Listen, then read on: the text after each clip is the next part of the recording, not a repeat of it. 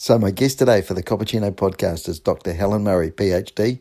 She's a neuroscientist by day her research examines anatomical changes in neurodegenerative diseases using post-mortem human brain tissue and is part of a research team studying CTE, which is neurodegenerative conditions associated with repetitive head injury in sport. But if that wasn't enough, she's also the captain of the New Zealand women's ice hockey team, the Ice Ferns. She's been playing in that team since 2013, and she's a member of the national women's inline hockey team, which she's also been the captain of. She's also been a flag bearer for the New Zealand World Roller Games. So my great pleasure to introduce and welcome Dr. Helen Murray, PhD, to the Cappuccino podcast.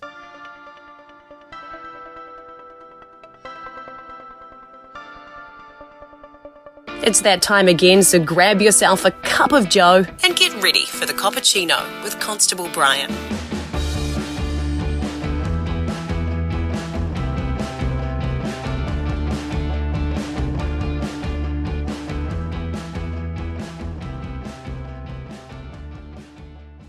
Okay, so my very special guest today is Dr. Helen Murray, PhD, who also just happens to be an ice hockey player, but we'll talk about that in, some, in uh, a little bit. So, Helen, I always start off with a speed round dedicated to Speed, which I think is the world's greatest police movie because it's got Keanu Reeves in it. Uh, he's in Bill and Ted, he's John Wick, uh, he's Neo. You just can't get any better than that. So, you're, I'm going to give you six questions because that's the number that you wear when you play for the Ice Ferns, I believe. So, yeah. here, here we go. So, your favorite hockey player is who? Oh, that's so hard. Um, if I have to pick NHL, Ovechkin. There we go. Nothing wrong with that. The NHL team I support is. Oh, I lived in DC, so it's the Caps. the last book that you read was what? Um, I actually just read a book by a New Zealand author about um, Parkinson's disease. Oh, there you go. Okay, one talent that you have obviously apart from hockey, that you can't use at work. That if you if you walked into your research lab and you went, "Hey guys," and pulled out like a ukulele, you could play it and everybody go, "Holy heck, Helen, what's going on there?" Have you got any of those skills? um. Oh my gosh, nothing obvious is coming to mind. I'm stupidly good at puzzles. That's what I've been doing during lockdown. I do puzzles on like one night. Jeepers. Okay. All right. Well, no worries. Okay if the Ice Ferns uh, or your uh, ice hockey league team had walkout songs for each individual player, what would be Helen Murray's walkout song when she came out? Oh, oh my gosh. Oh my gosh. I have absolutely no idea. Uh, I'll come back to you on that one. absolutely. Gonna second. I actually thought she blinded me with science by Thomas Dolby, but there you go. Uh, sure. Yeah, yeah. The best hockey movie of all time is what? Ooh, miracle. Oh, there you go. Yep. Okay. All right. So there's your speed round. Uh, like I've said to you before, normally we record this in the police car, so I owe you a coffee in the police car. But what type of coffee does Dr. Helen Murray have if she's having a coffee? Flat white every time. There, there you go. Awesome. All right. Yeah. Um, COVID. How have you been doing coping with it all? Because obviously there's no hockey at the moment. Uh, most of the seasons have been not. I'm not going to say cancelled because I wouldn't do that to the local fans. Uh, but let's just say they're postponed pending sort of further developments. And obviously, your work, you can't go into the lab and do all your work. So, how have you been handling things?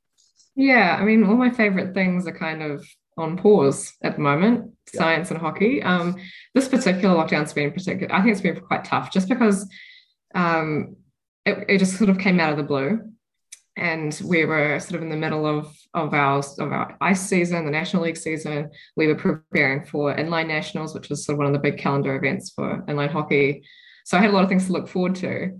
And I've just started this um, exciting new research project and sort of getting into that. And then all of a sudden, it's just kind of all on hold. So um, I'm definitely busy. There's plenty. I have plenty of work to do. I have a lot of data to get through while I'm working from home. But I think being in the lab and, and working with my team is probably one of the best parts of my job. So yeah. I'm really yeah. missing it. I think it's been, this one's definitely been harder.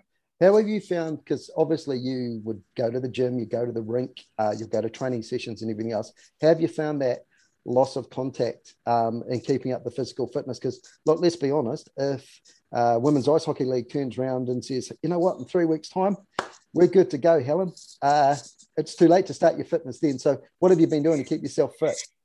Yeah, that's one of the big challenges, especially because with the rest of the country and alert level two, they've kind of got more access to be able to train. And so we're quite, you know, we're really aware that we really need to stay fit right now. I'm kind of intrinsically motivated with fitness. I I just feel better when yeah. I exercise. So it's kind of part of my just daily routine mental health, keep myself sane. Um, the thing that I prefer to do is lift. I, I like being in the gym. Um, I like working on strength sort of stuff. And cardio was like I force myself to do it. But I guess I live in an apartment. I don't really have a lot of stuff to work with. And so I've just found myself having to run um, because that's basically all I can do. And it's definitely not my favorite activity, but I think the challenge and just trying to force myself to do it more than I ever have before has been has been quite good. But I am absolutely just dying to get back into the gym. Yeah, look out. Um, now, for those of you, for those who, of our listeners who haven't played ice hockey before, I still have lots of my friends. I mean, I've never played, but I love watching the game. Super fan. Um, but I don't think most New Zealanders actually have an idea of how aerobically challenging it is to ice skate out on a rink. And in particular, I've got friends of mine who I used to play rugby with go, oh, but they come off after sort of two or three minutes on the ice and then they have a bit of a break. Could you compare being out on the ice and running your line? Uh, what would you, what exercise would you compare it to if you're going to compare it to something? It's like shuttle runs. It's yeah. like doing full out shuttle sprints. I think you you're on the rink for about a minute, but that minute is absolute. You just have to give everything you've got. It's basically a sprint the yeah, whole time. Yeah. And you've got to stop start. So it's not just a straight line sprint. Not only do you need to be aerobically fit, but your VO2 max has got to be really high. You've got to be um, able to push yourself and then recover really quickly. Yeah. So I would, I mean, I think we're weird hybrids in terms of athletes. We have to be, um, we have to have sort of, what do you call it, long term aerobic fitness. So we need to be endurance athletes, but you also have to be powerful and a sprinter and you have to be strong. You've got to have balance. You've got to be technically good and have, you know, game awareness. So there's just so many different facets of the game. Yeah. And for those New Zealanders who are listening and going, eh, I'm not too sure, go onto YouTube, type in Connor McDavid fitness test and get ready to be blown away because the man is superhuman. That's all I'm going to say about it. Um, how did you get into inline skating and then ice hockey? Because it was inline skating first that you got into, wasn't it? Yeah, I started off with um, inline inline hockey. My my brother actually came home with a pamphlet from school when he was really really young. I think maybe like five or six. Um, I was ten at the time, and maybe a little bit younger than that. And we went along to sort of a give it a go kind of thing. And my brother was doing it. And I was sort of backseat coaching him on the way home and sort of being like, you should have done this, you should have done this. And my dad said to me, why don't you go do it then? And I'm like, okay. And so I did. And I just, I don't know, I just loved it. It took a while. I think there were a couple of years of not being, you know, good at skating or good at puck handling or anything. But yeah, I just love the team aspect of it, I think. And then as I um, as I got older, I set my sights a little bit higher. I wanted to try and get into representative teams. I made the New Zealand junior women inline team when I was 14. And then I think that was kind of really the limit for where women could go. You know, we didn't have a world championship at that point. Um, and so I looked to ice hockey because some of the other girls had moved across to ice hockey for more, more of a challenge, more competition. And yeah, and that's so I started ice hockey when I was about 18. And then I mean, fast forward, I just had my 31st birthday, so it's been a while. still a spring chicken. Still a spring yeah, chicken. No, I'm still I'm still loving it and still fit yeah. enough to do it. So that's the way. Good stuff. Um, whenever you do a media appearance in your white coat, so to speak, and I've seen you do several on YouTube, um, do you eye roll when people go, oh, and it's Dr. Helen Murray, and she's also an ice hockey player? Because I suspect what they think is that they're going to get some goon who plays ice hockey who can come out and say some very intelligent words and then go back into sort of goon mode and play ice hockey. And as you and I both know, to be fair, that's not how most ice hockey players roll. But do you get a little bit tired of it sometimes? Because I do think sometimes when I see you on television or uh, being interviewed on YouTube, it's just like, oh, and she's an ice hockey player as well. Do you get a bit tired of it? I think um, I don't know. There's a bit of novelty still. I think. I think people. I kind of get a kick out of people being so surprised by it. Yeah. I think, yeah, like you say, there's this kind of stigma around those two things don't really go together. But um, there are plenty of very intelligent hockey players. The hockey community is just full of people who do all sorts of different jobs and all sorts of affairs. Joel's a scientist, he's out there doing science communication as well. So, you know, we're, we're a novelty in some aspects, but not not that many. Um, I think the thing that gets most people is that it's not just the science; it's also being a woman in a contact sport. So yeah, it's all kind of all three of those things. I think there's a bit of novelty there, but it's one of those um, one of those sort of unique features that I think kind of gives sets me apart a little bit from colleagues in both both areas. And so mm-hmm. I sort of I cling to it. There are two things I'm passionate about, so I'm happy to be sort yeah. of defined by them, I guess. Yeah. yeah. Um, and obviously you play forward, uh, and I'm I'm going to say in jest because you know I, am a big goalie supporter. Obviously not good enough to not good enough to play in goals with the pads on. Uh, no, not, not ballsy enough. Yeah. And it's also probably the size thing as well, because you're only five foot four, aren't you? Yeah, I'm sure. yeah. Oh, hello. um, I, I honestly, firstly, I don't, I don't think size is a good enough excuse because plenty of the girls on my team are the same height as me. Um, one of my teammates, Rachel Neville Lamb, we are exactly the same height, exactly the same weight, and she is an absolute boss of a defenseman. So, I, I play forward, I think, because I just I like the aggression and I like being up there scoring goals, and I the yeah. pressure of defending is a lot, but um I think I, I, took to being an offensive player when I was very young and just uh, really specialized a bit too early. And now I just feel like I can't go back. Nothing wrong with that. Um, and as Barry McGuigan used to say, it's not the size of the dog in the fight, it's the size of the fight in the dog. So you're not wrong. Oh, exactly. Yeah. yeah okay. Exactly. All right. How the hell do you juggle being a neuroscientist and playing in two sports teams at the same time? What's your daily routine um, look like? It must be horrendous. Yeah very good time management i think is probably the number one. Um, yeah I, I, you know it's funny a lot of people said to me especially in sort of the science world it's really competitive to be a researcher to stay in research. And a lot of people said to me there's no way that you can keep um, playing international level sport and staying fit enough for that and succeed in a science career. And i think i've just been a bit bullheaded about sort of just disagreeing with that. I think I've just kind of pushed it at the whole time. I've been really fortunate to have an amazing um, boss who has supported me as an athlete throughout my whole PhD and then subsequently. And it's kind of turned into now, you know, that's this is the thing that's been driving this is driving my career now is the fact that I am an athlete and I have a unique perspective on head injury. So uh, it's it's been the best thing for it. Um, but in terms of like logistically how I manage it, yeah, it's just it's being disciplined about training, it's being disciplined about um, work and being efficient at work. I try not to sort of waste time doing anything that isn't going to um, sort of turn into productive work. And yeah, just make sure that I'm I, I, live by a calendar. If it's not on my calendar, it's not going to happen, nice, including training. Right. yeah. Um, and I'm not suggesting that you will because I know that you get upset because everybody says, "When are you going to retire?" And I'm you stay as long as you want. That's all I'm going to say. That, yeah. yeah. Um, the question I'm going to ask you though is, what are you going to do in your free time when it's all sort of finished, or you haven't even thought that far ahead?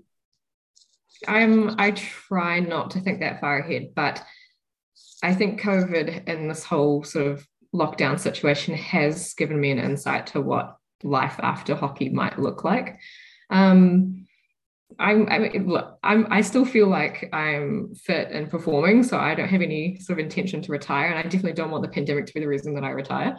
No. But I, I think my, my, my perspective is I'd like to spend a bit more time with, with friends. I think a lot of my sort of friend and family relationships tend to get pushed a bit for all of the other commitments, and it's been really nice to be able to do that over this time. And and one day in the future, I hope to have a family. So you know, I'm hoping that one day I'll swap sort of the intense international hockey for having a family. That's sort of my intent. Now, given your analytical mind and your sort of delving into research and everything else, is there a, a coaching career on the horizon there or not? Do you think? Would you like to have a dabble at it?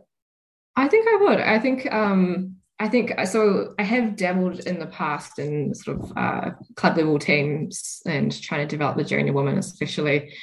I I haven't felt like I could dedicate enough time to do it properly right now. And so that's the main reason that I haven't been heavily involved in coaching. Because if I, when I do something, I want to do it to the best of what I can offer. And I, I just haven't felt like I could do that right now. In the future, if I think, if I'm not training as much um, for my own personal hockey, I think I, it's definitely something I want to be involved in.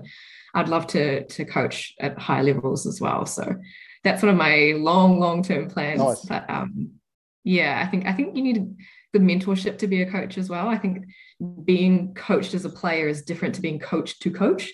Yeah. And so, yeah, that would probably be I'd like to sort of do that first before I jumped into a, a coaching thing one day. Now, studying for your PhD and playing hockey is a mammoth task, which is what you did. Um, did you obviously you've like you said your time management is out of this world i know if it was me i'd be like i'm at the rink i'm at, not at university hang on things are going wrong for me um, do you just lock yourself away uh, and get it done hit the ice and then go back to the study? What does a normal day look like for you? So mm-hmm. you're obviously you're going to the gym early to start off with in the morning i'm guessing?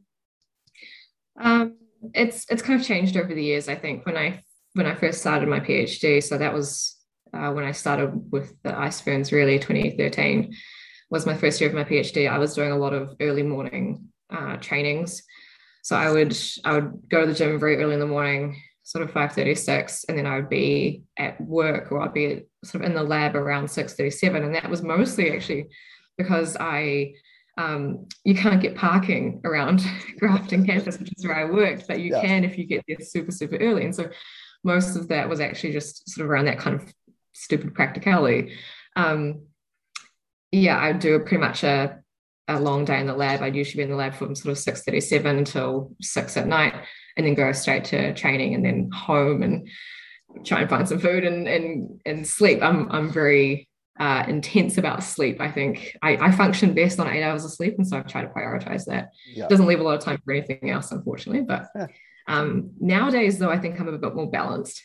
So uh, I have a car park at uni, which is the biggest change. And so I actually I sleep in a bit more, I go to work a bit later, and I train after work and usually go straight from gym work into into hockey if we have hockey that evening. So and then I kind of try and come home and I separate the two. You know, you know, when I'm home, I like to be home. I don't like to be working. I don't like to be training. So nice. If I can, it's my that's my plan.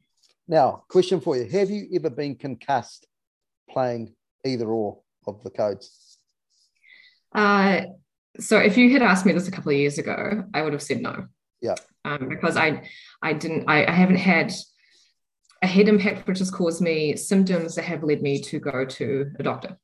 Um, knowing what I know now, having started sort of doing this research on head injury, I would say definitely about two or three times. I've come off after a weekend of playing hockey, or I had had a big head impact. One of them actually broke my helmet, so that should have been a big enough yeah. kind of clue. And i wasn't i wasn't right that week. I was tired. I was fatigued. I had on and off headaches. Um, and looking back on it i think that was definitely a concussion. It just didn't register high enough on my kind of radar to go to the doctor. Yeah. Thankfully it was at the end of the season and i didn't play anymore after that. So i avoided sort of something going wrong again on the ice. But yes i to short answer yes about two or three i think. Okay now we'll skip a couple of questions ahead because you kind of we've got there. Um, when I played sports, it was two or three weeks stand down once you got knocked or you took a head knock, or uh, as Muhammad Ali famously calls it, the room of half dreams. Uh, if you were concussed, and if you were concussed three times, that was pretty much you were done with contact sport. If your parents or your GP had any common sense, they'd sort of say, actually, I think you maybe want to go and have a look at something else that you're doing. Is that still good advice or not? I, I don't think you can put kind of a, a, hard and fast number like that on it. I think um, everyone, at least from my understanding, from, from the people I've talked to to the, the players I interact with, people have different reactions to head impact depending on how severe it is, you know, their own personal brain chemistry, their own personal sort of um, yeah factors and and whether they've had any before and how close you know two concussions are. So i really don't think that there's a hard and fast rule. If you've had three you can't play. I think it's more like you know all of the factors around that are important. So i guess the message i really want to put out to to to any athlete really that has had a head impact is you know people say six weeks you should be fine. I think it's more important to wait until you feel right. And that might be four weeks that might be two months. It might you know like that could be different for every person but the, the key thing is think about this from a long-term perspective what it's going to mean for your brain health. And if if you go back too early you're mm. jeopardizing so much more than just your athlete, athletic career. So yeah i think everyone needs to look at it individually. Yeah. All right so we'll come back into my hockey questions now. Who do you look for for inspiration? And i'm not just talking uh, on the hockey rink. I'm talking in general. Who's who? If I said to you, Helen, who's the person that you look to for inspiration, either athletically or professionally? What would you say? well, there's there are actually so many. There are so many people. Um, or just to put a couple of sort of names out there from a hockey perspective, I really looked up. I, I still do really look up to our um, Ice Ferns coach, Rachel Park. She's an incredible human. She's an amazing hockey player. She's been a fantastic coach. Um, she's just like an absolute boss in her professional life. Um, she's someone who I have always looked up to. I've always looked up to my past captains of the Ice Ferns because um, I appreciate how hard this job is and, and what they've brought to our team. And everyone brings something different. Yeah. Um, I I have a lot of mentors around the science community, um, both in Auckland, uh, one in Dunedin, um, two who are sort of women in science, and I think they're just incredible role models. Um, Emma Scotter and Sue McGlashan are sort of the two people who I have looked for, to for advice in my science career. And yeah, I actually, it sounds sort of cliche, but I find my whole my team really inspiring. I just think that they all have such different circumstances and everyone comes together and it's just works their ass off to to for the same vision, and I find that really inspiring. So yeah, not wrong. Now, as an old sports captain to another sports captain, you and I both know that when you are playing, you're playing. When you're a captain and you're playing, it's a completely different role. That's uh, so true. Yeah. What's the biggest lesson you've learned being the Ice Ferns captain? Um, I've thought about this a lot actually. I think the thing that I really had to come to terms with is that it is okay to be an introverted leader. So I'm by nature very introverted. My sort of that's that is me as a person. I'm not yeah.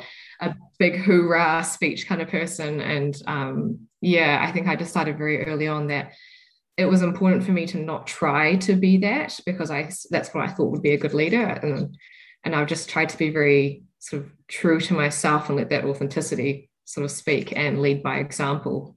And so the biggest thing I think I've learned as a captain is delegate. Delegate to the people in your team who have particular strengths. Some people are amazing at giving those big speeches. And so when it comes to that, I point to I point to them and I'm like, you're up, let's go. Some people are amazing at giving the we need to work harder, we need to be better speech. And so I'm like, okay, that's you. You know, some people are better organizing the team. And so, you know, you point to them. And I don't think as a captain and as a leader, you have to do everything. No. I think, yeah, it's important to be yourself. Not wrong. Um, what would you say for those of those of us that don't follow women's ice hockey?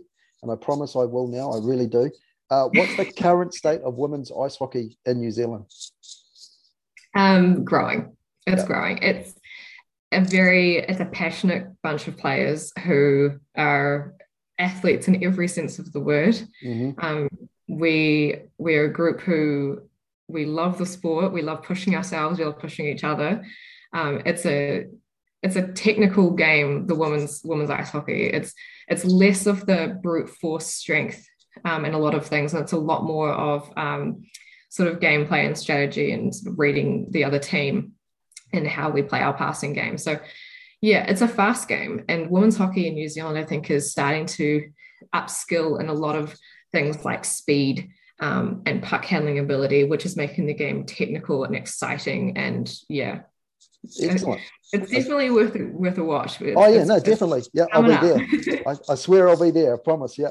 Uh, now a lot of people don't realise that you guys pay your own way for a lot of your hockey travel, um, and I'm just going to mention some of the countries that you've been to: Australia, Hong Kong, the United States, Canada, Europe, Iceland, Italy, Spain, Czechoslovakia, Sweden, China, is that tough on top of all your commitments as well? To because I know that you guys are fundraising.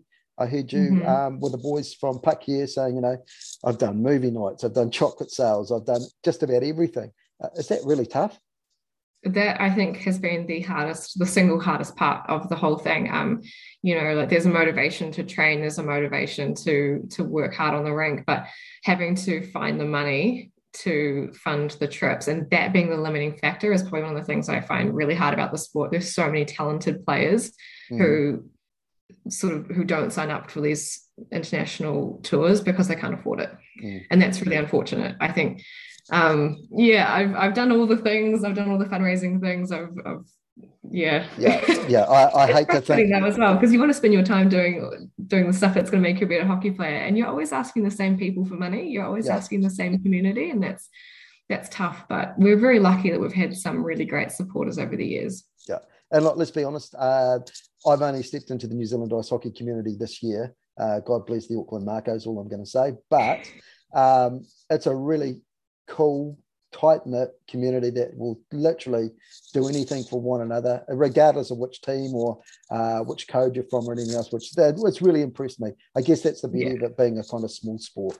Um, yeah, I think we're getting up there with profile now, so I'd like to yeah. think it's starting to get a bit easier. But yep, yeah, definitely. Uh, what's been the best hockey experience of your life? Oh, I mean, if, if I point to sort of a, a particular game, um, my my single most favorite memory of of hockey, sort of the reason you know that I wear the black jersey with so much pride. Um, uh, 2017, we were playing in Iceland, and we beat Iceland on their sort of home rink, I guess. And it was a game where we were actually we were down by one or two goals, I think, and we came back and won it. And it was just, it was super exciting because me and my best mate Hannah, we scored a goal straight off the face off, and that was like one of those highlight reel moments for me. and um, I think as a team, we just really galvanized and came together and, and pulled off something that just seemed impossible. And we did it, and man, that is the best feeling. Winning, winning a game like that in the black jersey, you just feel on top of the world. That's probably my favorite. Awesome. And you can't argue with that. Right. Now, behind every good sports person, there's normally a raft of supporters. And in researching this podcast, yours is obviously your mum, uh, yeah. who seems to be everywhere. What does she bring to your game? Because I know she um, helps you out with the teams and everything else, but what is she? Is she like your backup? Oh, my mum is just, she's just believed in everything I've ever wanted to do, no matter yeah. how sort of big and crazy it seems. And yeah, when we were little, it was the things like taking us to the rink and and you know driving us between you know across Auckland to ice hockey yeah. and hockey, all that sort of stuff. As we got older, it was supporting. It was coming to the games and supporting, and then over time with the national team, she became our assistant manager. So she was traveling with us, and yeah, my mum kind of knows um, on game day like don't talk to me. Like, yeah. like she's got plenty of opinion. She knows a lot about the game but but you know don't don't tell me what to do on the day kind of thing. And then afterwards we can kind of unpack it. Yeah. but i think the biggest thing is that she's just always instilled in me that if you work hard and you really want it and you know you got to push through and, and get it because hard work is what's going to kind of pay off. She sort of gave me this um, mindset and it's a it's a quote that i got I'm pretty sure it came from a hockey coach somewhere along the line that all the best things in life on the other side of your comfort zone. And yeah. and she kind of really just like it pushed me to to get out of that. So yeah, not yeah I, I kind of credit mum for everything. yeah, she's not wrong. So your dad, Brent Murray, who was a software developer, led you into science, and it was his tragic passing when you were 15 that led you into the field of medical research uh, because, and I quote, being around lots of doctors, I wanted to be solving the problems, which I think is really inspirational. Um, medical science, though, did you start looking at anything else? Did you want to go and become uh, a doctor of medicine or something else? Or did you just go, you know what, I, this is the way I'm going to go? I'm doing medical science. Um, well, when I, when I was little, when I was really little, I wanted to be a vet. Um, and then we had to put the family cat down, and I realized I did not want to be a vet. Um, yeah, dad always had a love of science and he passed it on to me from an early age. I think from very young, I was I was like, I want to do something in science.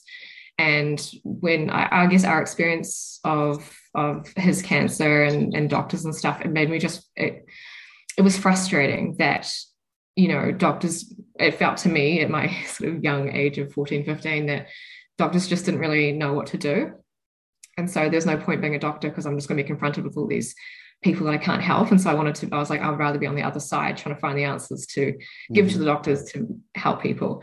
Um, and I think also kind of being a researcher uh, sort of appealed to my more introverted nature.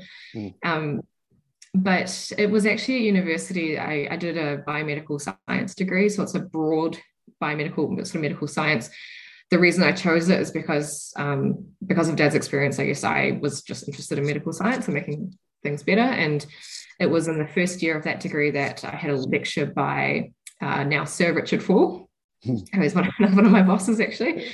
And um, he is just the most engaging lecturer and he made something so complicated or i thought was so complicated the human brain seems so logical and so um, exciting and and people kind of get put off by how how difficult neuroscience is and i think i was more just captured by how interesting it was so hmm. that's what took me down the neuroscience pathway as opposed to cancer biology or anything yeah now here we go here's my big spiel of I've almost learnt this verbatim. So if I get any of it wrong, just let me go on.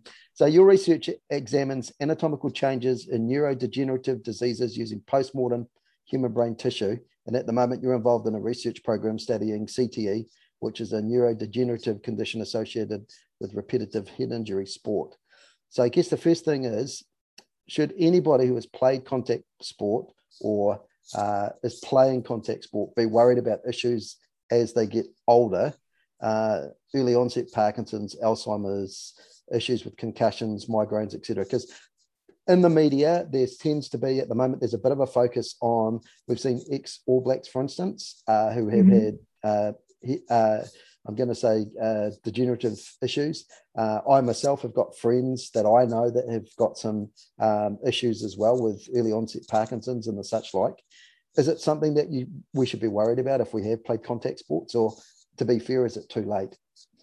Um, so I, I operate off a sort of a mindset of, of hope and positivity. Yep. So my my perspective on all of this is, you know, it's controversial right now. There's yeah. there's a lot of controversy in the media about, you know, is this disease even real? Um, the what we know from a science perspective is that um, the pathology in the brain that's associated with CTE is linked to repetitive head injury. Um, but you know, we, we, it's difficult to diagnose it in a living person. Um, mm. So I think it's it's pretty hard to to sort of what's the word? It's pretty hard to argue with the the evidence which is linking repetitive head injury and CT pathology. I think um, there's a lot of work to do to understand that link, and so yeah, the research is, is definitely where this this whole thing needs to be going. We need to understand more, and to understand more, we need to look at populations of people across all different sports. Mm. So, should people who have had play contact sports be concerned? Um, I think it's important that everyone looks sort of at their brain health and, and monitors, you know, yeah. all these sorts of things. I think potentially playing a contact sport might, from what we understand, um, lead to a higher risk of, of dementia later in life. And so I think it's important that everyone kind of looks at their brain health, term, their brain health from a long-term perspective. Yeah. And if if you notice changes, then you know go and go and talk to to a to a doctor about that. Um, but I don't think it's a lost hope situation. Not not every athlete who has played contact sport is going to get CTE. No, no. We need to understand if you know if there is a link there. What how does that work?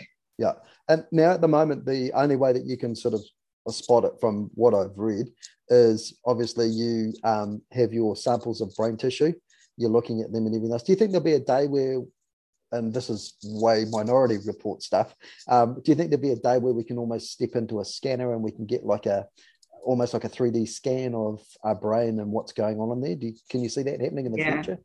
That, that is exactly what we want to get to. So, so right now, um, you can only definitively diagnose CTE by looking at the brain after the person has passed away, which is obviously not very helpful for the person. No, no, um, no. It's very difficult as well to separate what what we define as CTE from other types of dementia. So it's very common that people who have pathology that's related to CTE will also have some pathology that looks like Alzheimer's disease or that looks like frontotemporal dementia. And so sometimes it's not as clear cut as you fit into this box or that box. So a lot of the work, what, what my project is really trying to do is understand what are the differences in the pathology, how can we better assess what is CTE and what is not, um, and then those differences, can we apply them to something like an MRI scan and try and look for changes that are going to give us an indication of whether or not someone has it during during their life. Um, it's a difficult ask because it requires it requires two things, I guess. It requires number one for people to donate their brains to yeah. science after they pass away, which is a big, you know, a big ask mm. for people to do something which isn't going to help them, but help their future generation.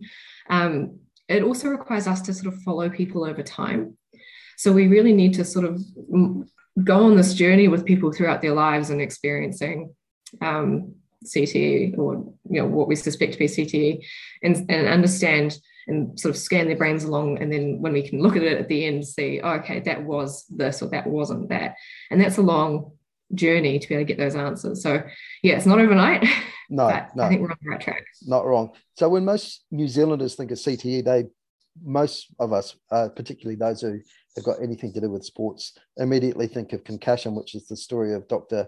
Bennet Omalu um, and his sort of, I'm going to say, his, his run in with Iron Mike Webster, who was an ex NFL player whose mental health was so bad he was ranting at strangers and zapping himself with a taser uh, in one particular uh, stage. Omalu dissects Webster's brain and discovers tau proteins which impair moods and cognitive function, and he coins the phrase CTE. And his discovery of belief is that Webster's troubles were as a result of head blows in his career. Given the fact that our pseudo national game is non helmeted and non padded, uh, should that be a cause for concern, do you think? Um, I, so I guess one of the caveats of, of what we know about CTE right now is that is predominantly from a population of American football players. Mm-hmm. So the Omalu study was sort of one of the first that that showed that in American football players. Since then, Ann McKee's group in Boston has um, studied hundreds of former NFL players. I think I should also mention at this point that we do have to consider that there's kind of a selection bias in the brains that we study. So the people mm-hmm. who donate their brains for this research are usually concerned that they have CTE. And that gives an inherent bias to the sample. So yeah, I think, you know, we, need to think about contact sport in New Zealand and whether or not this applies to us. Um, I think it's about understanding risk and relative risk. Um, it's not necessarily playing rugby equals this. It, it's it's does having an increased sort of number of head impacts lead to pathology or, or dementia, and and that doesn't necessarily have to be a rugby thing. That's any kind of sport. You know, plenty of sports have head impacts um, yeah, I think the the helmet wearing side of things gets uh, kind of misleading. So hmm. uh, helmets don't necessarily protect from concussion. A helmet will protect you from a skull fracture, yeah. um, or something like that. You know, but but you know what's causing a concussion is that your brain is moving violently within your skull, and a helmet isn't going to stop that from happening. So um, you know, people sort of ask, you know, should we be wearing helmets in rugby? And I, my kind of answer that as well that's not necessarily going to protect no, you from a, no. a concussion. So, yeah. So you said in a TV interview recently that there hasn't been enough research done on either side, uh, either the academics or, or the sports. Um, how long do you think it'll be roughly before we have a definitive answer on whether contact sports and CTE uh, and the definite link, and then go from there? It's it's a really hard question to answer because I mean, in order to to answer the question, because what we're really asking here is do people who play contact sport have a high instance of dementia? Mm-hmm. And in order to get that information, you need really, really good studies that are going to tell you they're going to follow athletes along their career mm-hmm. and and say whether or not you know how many of them actually got dementia. And so that's that's a long-term study because right now you'd be pulling data from um, various places and saying, well, okay, we've got this many people who, you know, from ACC or something that have had concussions, but that's just reported concussions. This many people who have dementia, like, can you match them up? But yeah, yeah, and like you I say, long- yourself included, you didn't really know that you had a concussion, uh, and you spend a little bit of time going, oh, is it? Isn't? And didn't do anything about it. So it's I, I understand it's a minefield. Yeah, and yeah, yeah, it's it's also the fact that um you know what we define as a concussion. I'm trying to kind of start. I'm trying to move away from that term because I don't think it's particularly helpful because concussion is actually a set of symptoms. Mm. So you're asking, do people have these symptoms and have they reported it? Mm. And really, what we know is important for CTE is the number of head impacts. They don't necessarily have to have caused those symptoms. It's just how many times has your brain really had a hard impact, which could cause damage, and that might not be the type of damage which causes symptoms. So, mm. yeah, yeah, it's um, it's more about being able to follow people over their lifetime and record their head impacts and how th- that relates to their likelihood of getting dementia. Yeah. Now, when you look at combat sports in particular, boxing, for instance, uh, doctors in 1928 coined the phrase punch drunk. Um, so mm. it's been around for almost 100 years now. Um, and you look at the dementia pugilistic, you have uh, all the all teams we know, and we've seen undeniable evidence of boxers who suffer um, degenerative diseases: Muhammad Ali, Joe Louis, Sugar Ray Robinson, uh, Parkinson's, dementia, and Alzheimer's in that order. How do you mm-hmm. how do you mitigate the risks of such sports, or can you not? Do you think? Yeah, I mean, um, I think I think those sorts of contact sports are difficult because in a lot of cases the intent is head impact. Yeah. Um, and I, I, think the key thing in, in reducing the risk of those sorts of conditions arising is to reduce head impact, at least based on what we know right now. And so I, you know, based on on on that, you know, safety in sport is going to have to prioritize head safety. Yeah. Um, um, you know, I don't want to necessarily speak to specific sports because I, no, I, I, don't yeah. know them, I don't train them, and I don't yeah. sort of appreciate how much athletes are getting that in their regular training or not. But I think reducing head impact in training is is one way that we can go about improving those statistics because yeah, I mean, you don't need to be getting head knocks when you're not actually competing, right? That's no, that's no, not, unnecessary. Yeah, yeah, but um, yeah, unfortunately, I think you know from from previous work, you know, studying these diseases, we know that there's there's just increased risk factors. So, you know, you might start your life with risk factors that might be genetic, and then environmental risk factors pile on, and sort of it's like a staircase. You know, the more risk factors that add up, the higher the likelihood of getting one of these conditions. And so, you know, more head impacts is just more steps up that ladder. Yeah, not wrong. Um, I've read I've read in research for the podcast a fighter saying that, and this is just a, an example. He had 106 fights, fighting for about four rounds of fight. That was about 424 rounds, and if he got a hit hit on average seven times a round, that's about 2,968 times, give or take a couple. He's been punched in the head.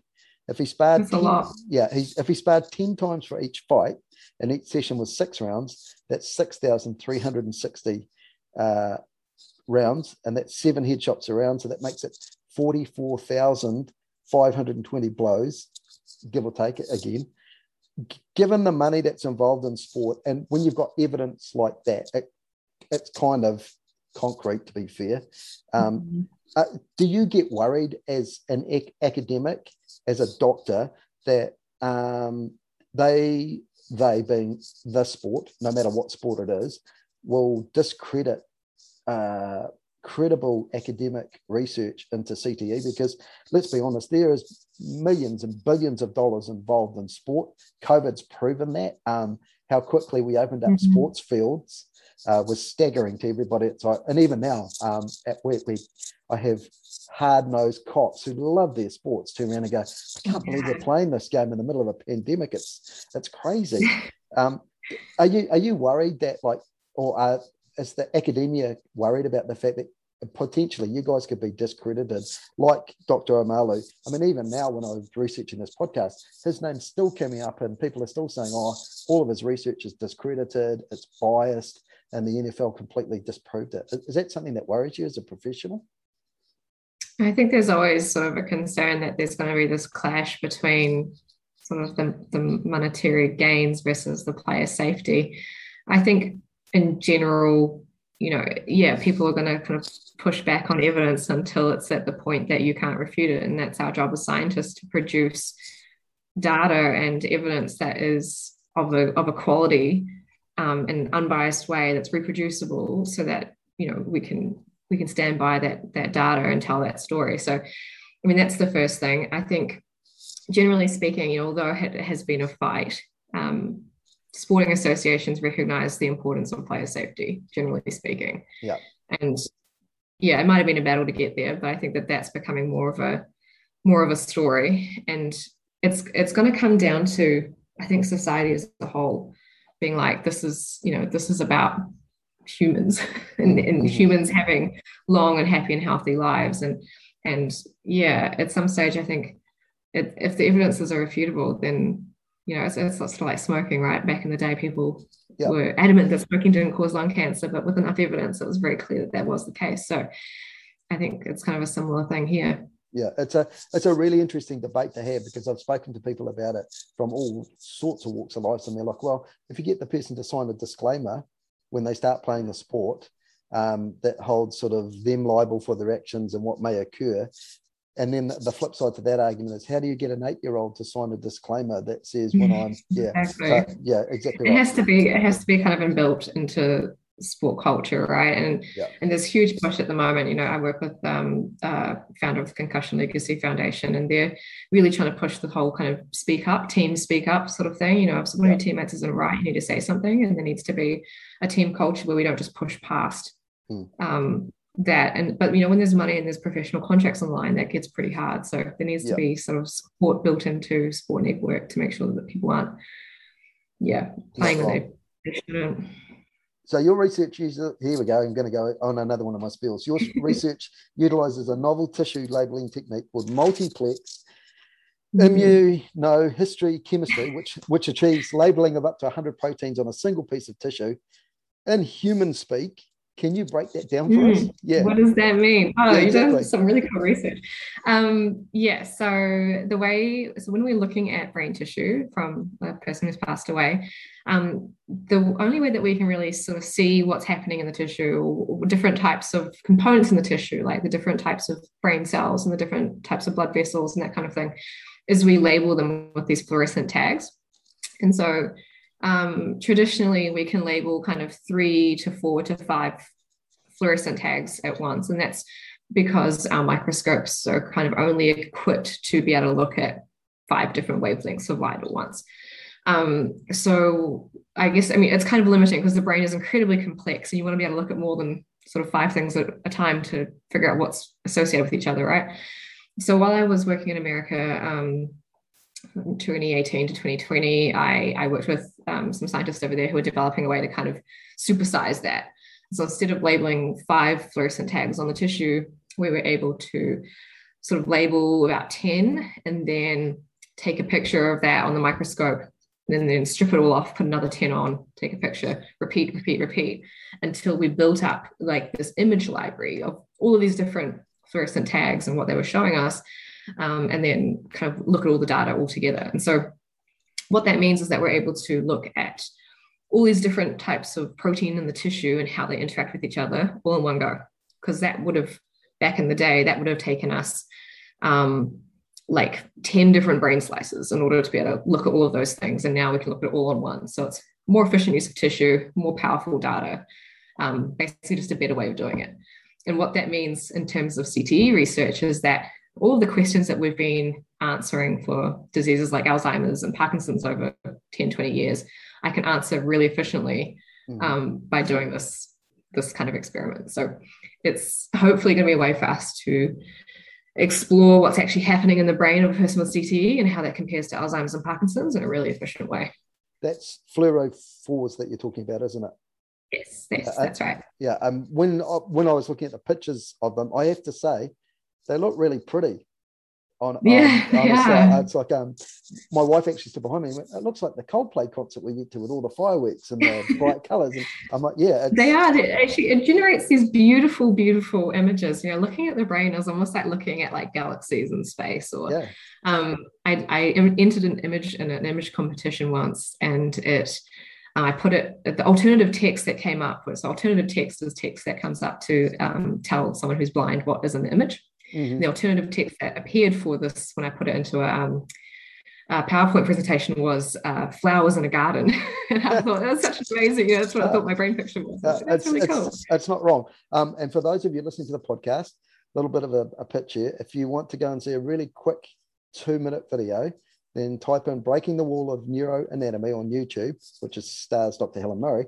Um, and she very quickly explains it. You did really well. I was like, it's only two oh, minutes on. How is she going to explain yeah, this? But so... you did it. It was perfect. It was all good. Um, it was a competition a while ago. It was a very, very cool competition. Yeah. Well done, you. Eventually, the end game is to understand the complexities of diseases like Alzheimer's, dementia, and CTE.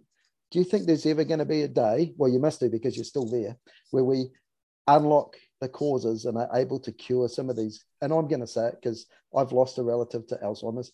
Goddamn mm. awful diseases because they are horrific. Mm-hmm. Yeah. Do you think there'll be a day where Absolutely. we actually can get to it? Yeah, I, I um so my perspective on this is that we need to prevent and intervene early. So the main problem with these diseases, and you're right, they are horrible. They're horrible diseases. I have another family member who um, had dementia, and the problem is that by the time we can detect them, by the time a person has symptoms where we recognize them um, and can get a diagnosis, the brain has already degenerated past the point that we can it can recover. And so the biggest thing that we can do is be able to detect the brain changes earlier so that hopefully we can develop treatments to intervene earlier before the brain gets to a point of no return. But also because if we can slow down these diseases, you know, not necessarily cure, but if we can slow them down, then people can live a longer, happier, better quality of life for, for a longer time. Mm. And it sounds kind of strange, but you know, they'll, they'll pass away of other sort of natural causes that are um, not as horrible as Alzheimer's. So, so the the intent is really, I think, to to slow down and prevent these diseases. Um, I think curing them at the stage that we are at right now is very very difficult.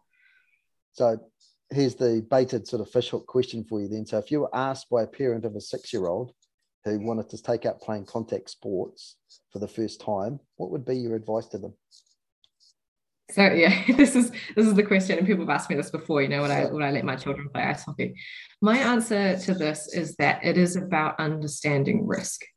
Yep. and understanding when you have a head impact, what does that mean for you long term? So I'm not against contact sport. Obviously, I play a contact sport.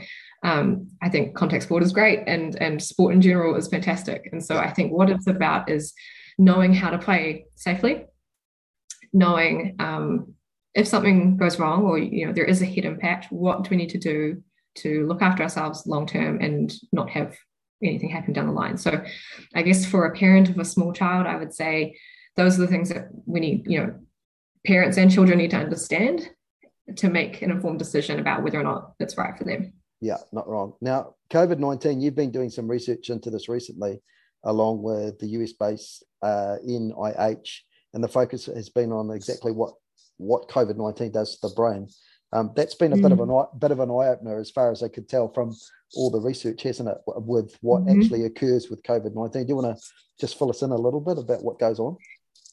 Yeah, so that that study um, happened uh, when I came back to New Zealand because of the pandemic. I was still working with my colleagues at the NIH, and they we're working with people in the front on the front line in New York City and also in Iowa, and um, we got some brain tissue from people who had passed away with COVID. We were looking to see two things. Number one, did the virus get into the brain? And number two, was there damage in the brain related to the virus? And we didn't find the virus in the brain. So the idea was that perhaps it could be getting up through the nose into the brain. Um, we didn't find evidence of that, but we did find evidence of blood vessel damage and massive inflammation. And so, keeping in mind that these are people who had passed away from COVID, mm. so it was really the most severe um, consequence of, of the disease. But yeah, it was eye opening because it, it kind of said to us that, you know, these are potentially long term effects, inflammation and blood vessel damage. If you do survive, you know, um, from COVID 19, these are things that could have long term effects on brain health.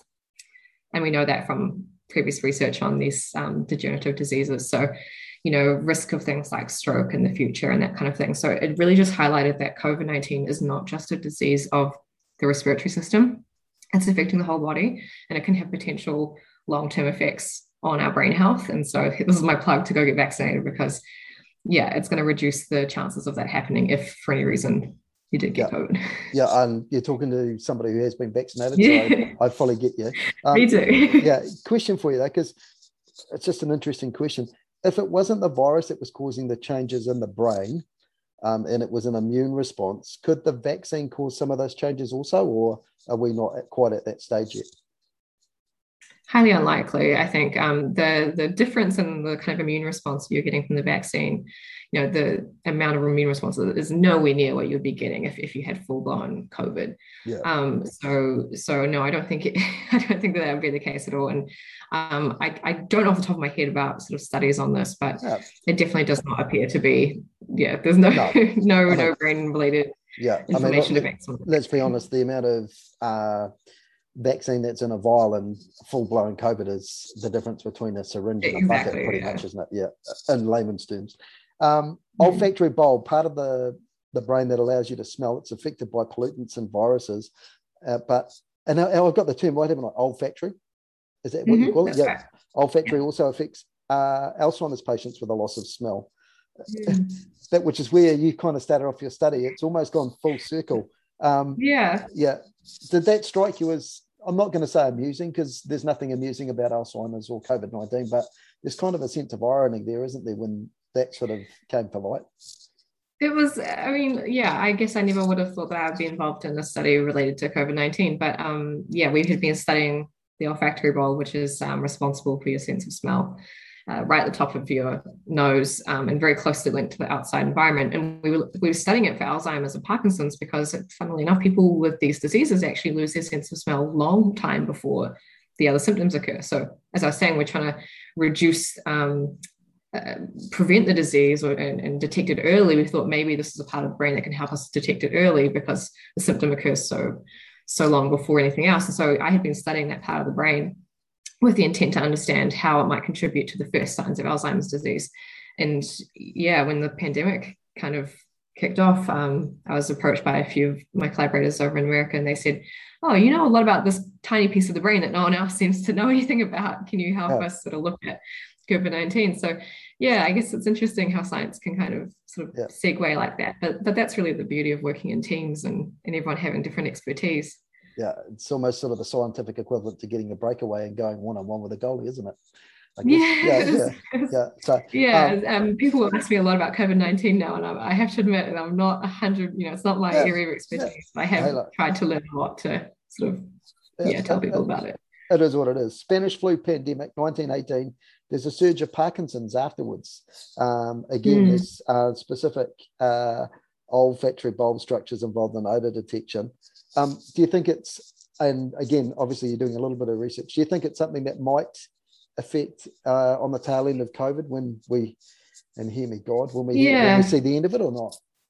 Well, that's one of the things that we were sort of interested in. So, so yeah, there was a sort of this Parkinson-like um, symptoms that occurred in a lot of people post um, post the Spanish flu pandemic, and and we have always been interested in the fact that you know something that's occurring in the respiratory system which is so closely linked to the brain through the olfactory bulb you know that this could be sort of the first insult that could trigger pathology to start in the brain and then potentially spread to other parts of the brain so um, I, I don't i guess I, mean, I don't know. It's hard to speculate whether or not we might see an increase in these sorts of things, but I think it's something that um, the the neurodegenerative research community is is going to watch quite closely because yeah it, uh, to segue a little bit i mean covid-19 has been this um, unique i don't want to say opportunity it sounds weird but it's been a, this opportunity to look at what actually happens to the olfactory system when you're affected by an, an acute respiratory infection because normally mm. people don't pass away from that so you don't get to see what's actually happening um, so we, we don't know, you know, is this sort of inflammation happening in the flu and we just don't see it? Yeah, I think I think COVID nineteen has given us a new window into understanding that whole interaction between outside world, virus, brain. Yeah, yeah, it's uh, certainly uh, been a cause to reflect on many a thing, that's for sure. Mm-hmm. I'm, I'm, glad it's upsetting the science world as well as the policing world, so that's a good thing. Um, yeah. All right, so three more questions for you. First thing is brains. How do people give them to you? Mm because I know that. How do people get? Yeah, because like you said before, you know, um, there's yeah. a real, uh, and I am an advocate for organ donation. I think it's wonderful that you can save seven lives by donating just mm-hmm. one set of organs, but it's a real taboo subject about, oh, I'd like to give these guys my brains. How, how does somebody go about giving their brain to your brain research centre? Yeah, no, no, thank you for asking because it is actually not, it's not something that people um, know much about. Um, the first thing to point out is that body donation and brain donation are different things. And so um, if you approach the, the medical school and say, I want to donate to science, there's two, there's different options there. So yeah. um, you, the first point of call is to contact the Human Brain Bank at the Centre for Brain Research. Um, and so, I mean, if you Google us, Human Brain Bank Auckland, you'll you'll find um, the contacts there, and uh, that that's something that needs to be done ahead of time. So it's not something that you can just sort of put into your will because the brain needs to be. Um, we, we need to get the brain as soon as we can after the person has passed away. So you can't really wait until the will's read and then go, oh, okay, yeah. you need to yeah. donate. Um, so we encourage people to get in touch with us and register for donation early, you know, any time in your life yeah. to say you want to donate. And um, we send an information pack and questionnaires and um, have that registration process. And then also to let family and friends know that that's what you want to do. Because um, if family after after the person passes away, if family don't want to donate the brain, then, then it doesn't go ahead. So yeah um, yeah, it's, it's, an important thing to kind of discuss ahead of time, contact the Human Brain Bank. And yeah, I think that's probably the main the main things taken across is yeah. that's the first protocol. And it's um it's not just CTE affected brains that and I don't mean to put this in a ghoulish manner, but it's not just CTE brains that you're actually after, is it? It's everybody's brains if if they want. That's right, yeah. yeah. So a lot of people um, think, well, you don't want my brain because it's normal, but that's actually exactly why we do, because we need to compare um, the diseases that we're studying to neurologically normal aged people in order to figure out what is normal and what is not. So we are um, we have research programs and accepting brain donations for people who are neurologically normal, no no problems. Yeah. Um, we have um, active research in ALS, motor neuron disease, Parkinson's disease, Alzheimer's, frontotemporal dementia, CTE. So um, I guess not every brain is suitable. Uh, you know, it's not that we can yeah. take every brain, we've got limited resources, but that's yeah. why it's important to contact the brain bank. Yeah. Yeah. Okay. All right. Noted. Okay. Last question for you. And it's the question that we always end the podcast on. So if you haven't listened to the podcast, it will come as a shock and a horror. But if you have, you'll go, ah, easy. uh, the day of reckoning has come for Dr. Helen Murray and your casket is lying there. Now, we all know that there is going to be a set of skates, inline and ice hockey skates there. There's probably going to be a set of sticks as well. They'll even probably show the video footage of you, uh, despite the fact you're an old lady scoring uh, your goal in Ice, Iceland. And there'll be a whole bunch of relatives sit there and go, oh, look, she was actually an athlete. She did play for New Zealand. She wasn't telling us lies. Um, what would you now, while you're in that casket, you can actually hear, strangely hear what people are saying about you. What would you want them to say about Dr. Helen Murray?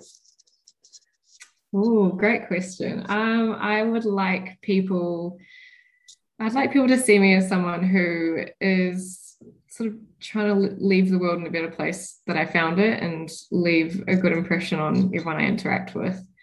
And that's, I think, that's my main kind of goals is through science and sport. I hope that I can sort of leave people with feeling like I've been there for them. But I say this because I've researched you now and I get it. Uh, you are a credit to New Zealand ice hockey, um, and you're an absolute inspiration to. I'm not going to just say females. I know that there's lots of people there who will probably go, "Oh my God, she's a scientist and she does this and this." So congratulations to you. It's um, a life well Thank achieved, you. as uh, as a mate of mine would say. Um, you're a good human.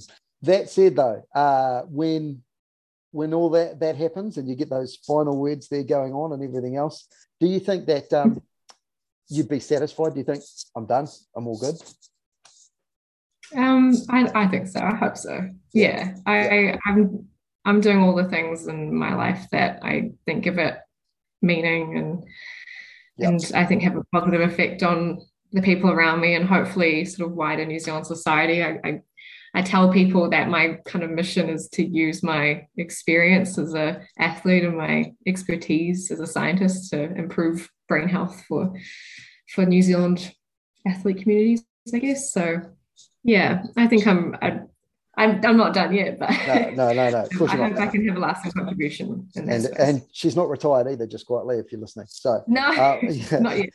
Dr. Thank you very much. It's been an absolute privilege and a pleasure to have you on board the Cappuccino podcast.